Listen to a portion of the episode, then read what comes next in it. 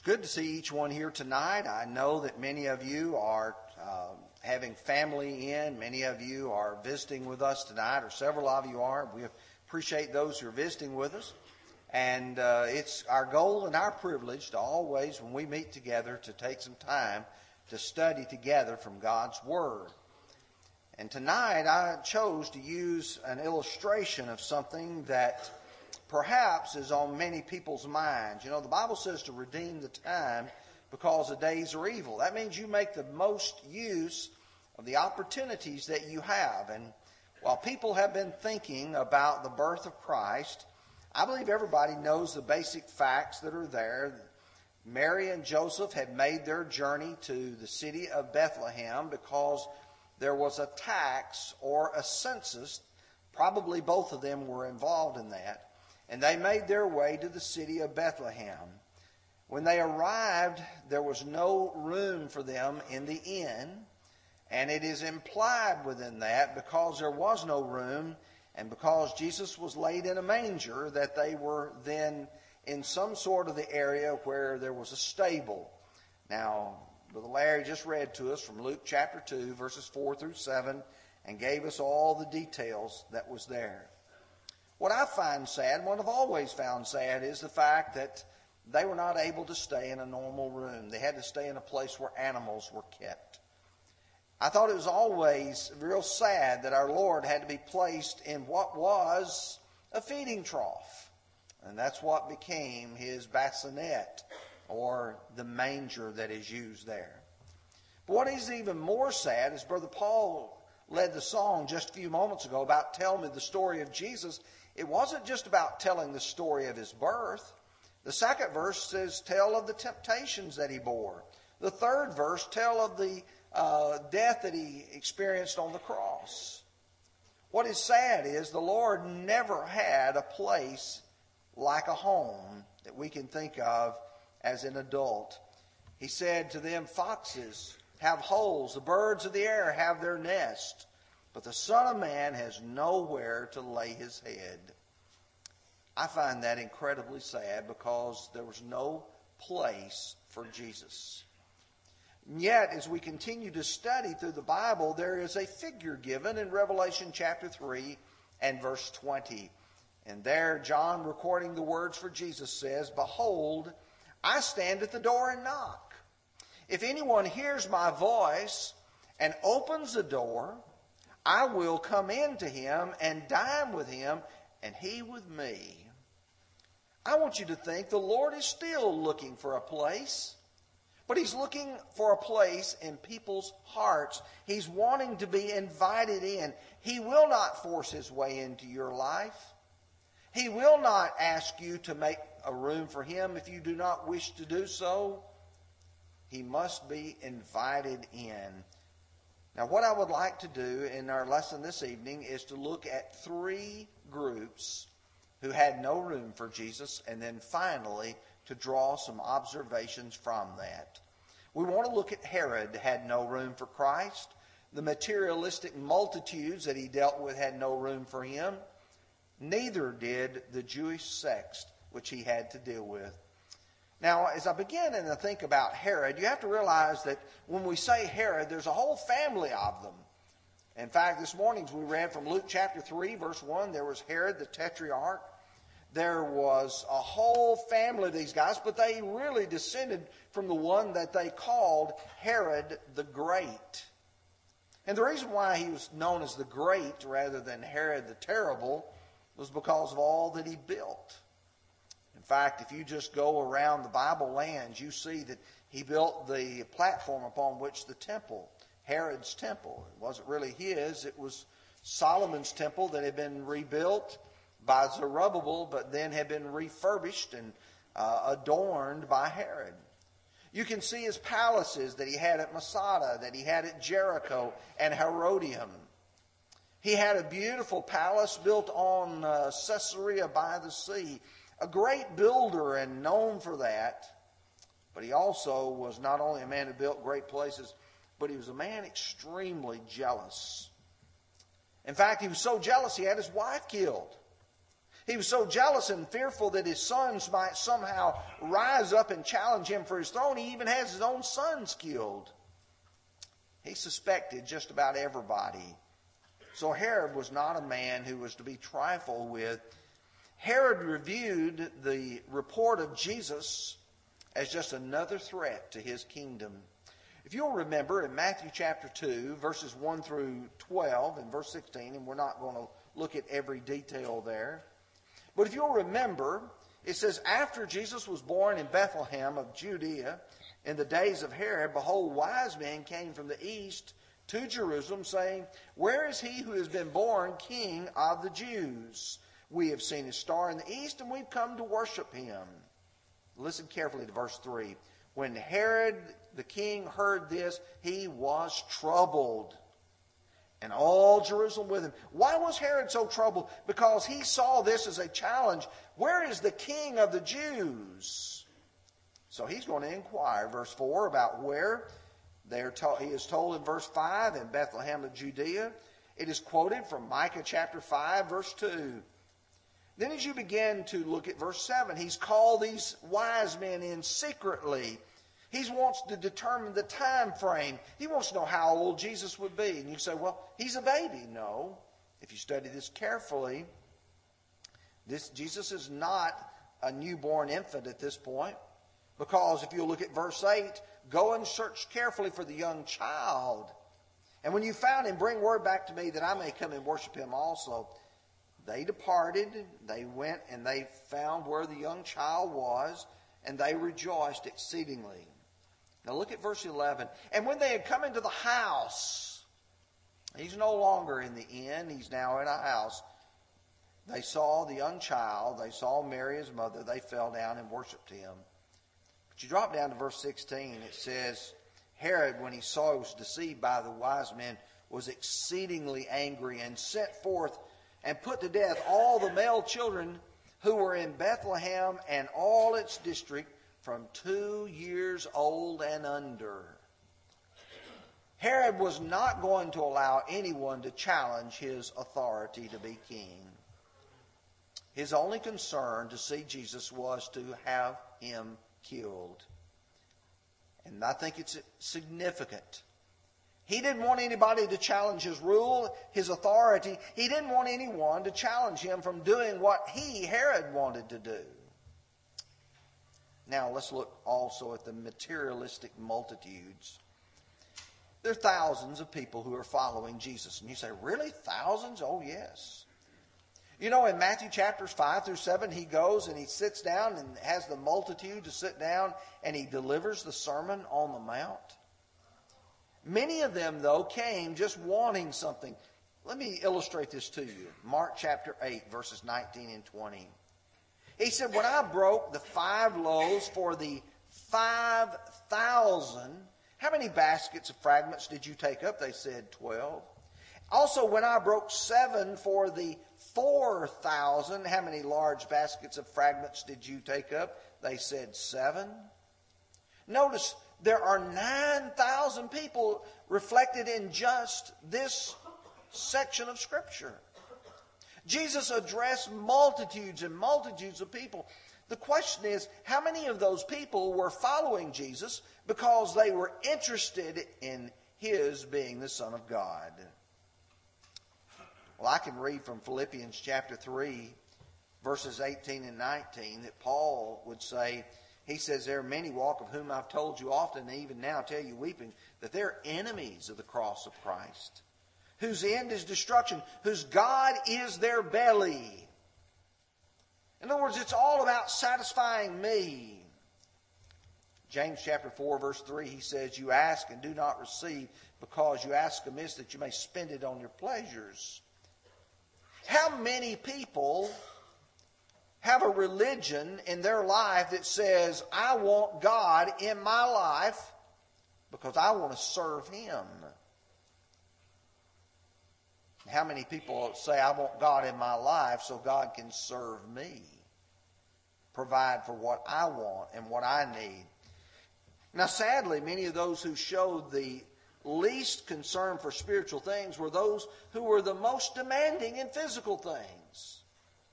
Give me this, give me that. I mentioned this morning that when people call for benevolent help, quite frequently I'll ask them where they attend church.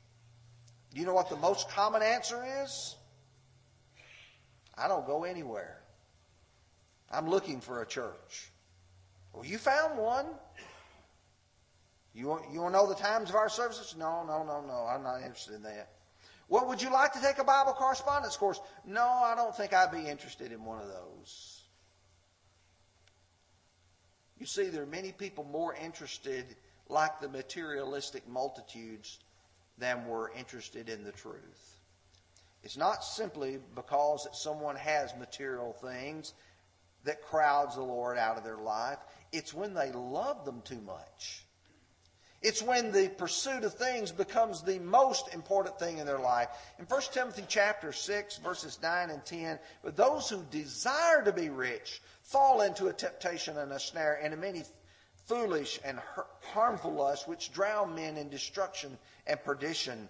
For the love of money is the root of all kinds of evil, which some have strayed from the faith in their greediness and pierced themselves through with many sorrows. And then he's going to follow up in verses 17 through 19 to charge the rich not to be high minded or haughty and trust in uncertain riches.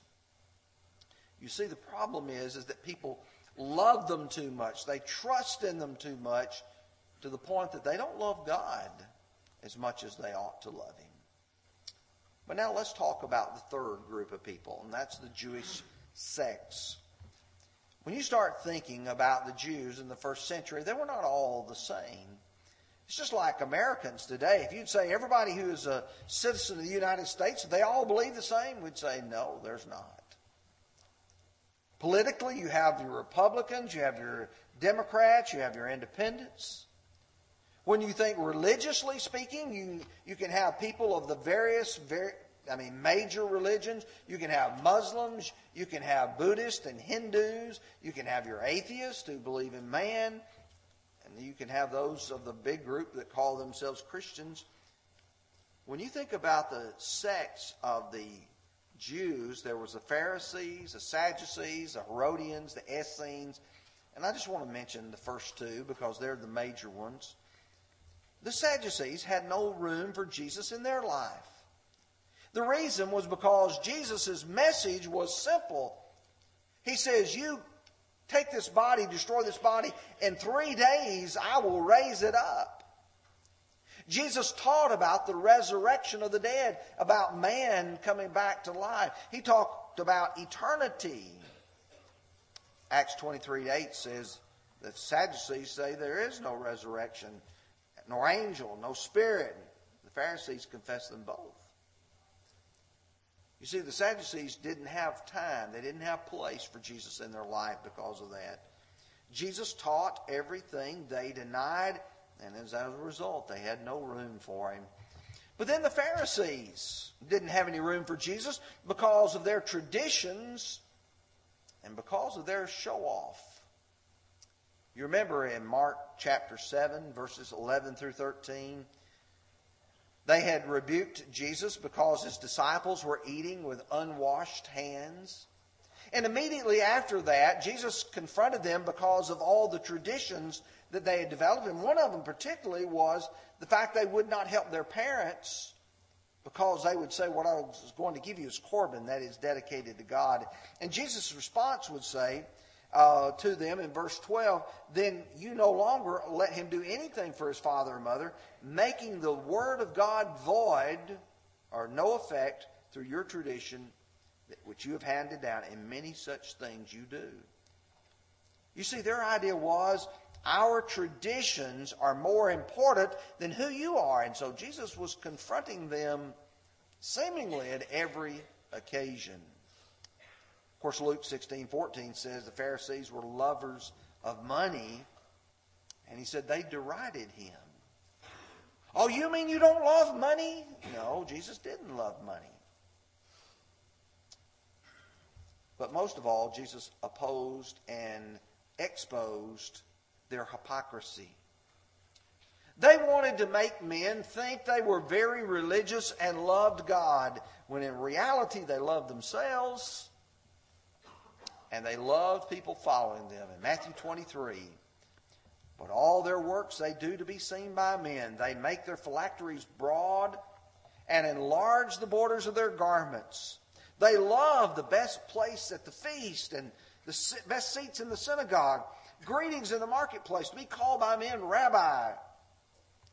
You see, for them, it was all about the show that you would put on. And, you know, if that's what you're about, you don't have room for the real Jesus. Now, for just a few minutes, let's think about this.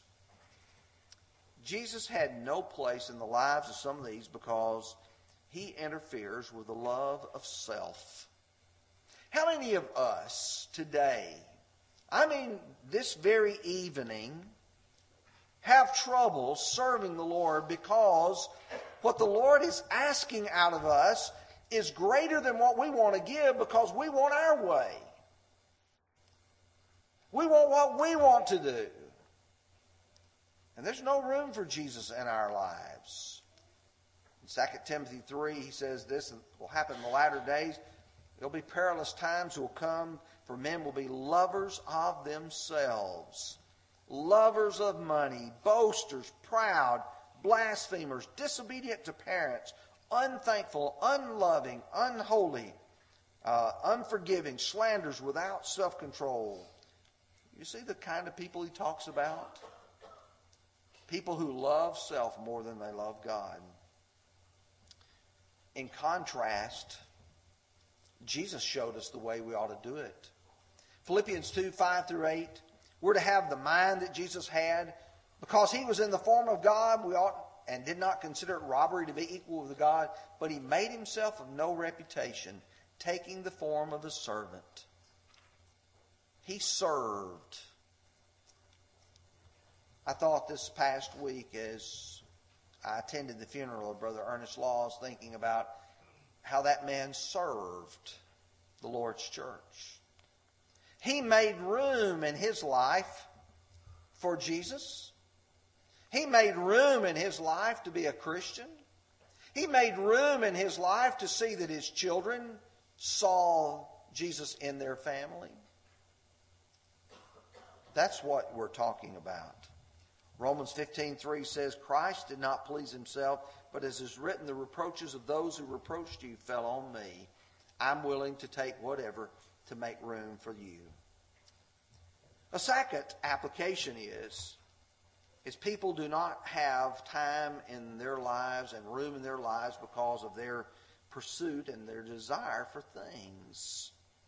They're so self absorbed with what they want, they can't serve. As Mark 4, verse 19 says, the cares of the world, the deceitfulness of riches, and the desire for other things choke the word. So many people have allowed themselves to become materialist, and they don't have room for the Lord. And sadly, some have a religion like those Pharisees and Sadducees that will not allow the Lord to be the head. We have men on the face of this earth who have decided that they want to be over a church themselves. I'm sure many of you have perhaps seen on the television this last few days the man who is the head of the Roman Catholic Church. They refer to him as the Pope. He rules. Where does the Lord come in in all of this? Where is the Lord's praise? In Amos chapter 4, verse 5, in the American Standard reading says, And offer sacrifice of thanksgiving of that which is leavened, and proclaim free will offerings, and publish them, for this pleases you. You see, they don't have room for the Lord in their life because everything they're wanting pleases them rather than pleasing God. Jeremiah 16, 12. And you've done worse than your fathers. For behold, each one follows the dictates of his own evil heart, so that no one listens to me. Oh, you can look throughout history and you can see it today. There are numerous people. In fact, there are churches that claim to be Christian churches that did not meet today so they could celebrate a secular day because it pleased them. Let me ask you a question. Is that putting the Lord first or is that putting personal people first? How many religions have become so worldly focused that they have no heavenly worth? If your religion is so small that it has no room for Jesus, don't expect it to take you to heaven. Jesus is making room for those who make room for him. I want you to listen to John chapter 14, verses 1 through 4, and then we'll bring this lesson to a close. Let not your heart be troubled. You believe in God, believe also in me. In my Father's house are many mansions. If it were not so, I would have told you. I go to prepare a place for you. And if I go to prepare a place for you, I will come again and receive you to myself, that where I am, there you may be also. Think about it. If you don't have room for the Lord in your life now, He will have no room for you.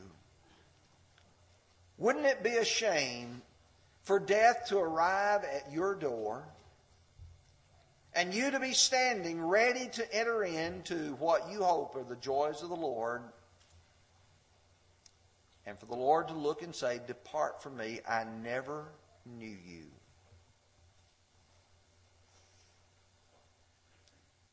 Such sad words.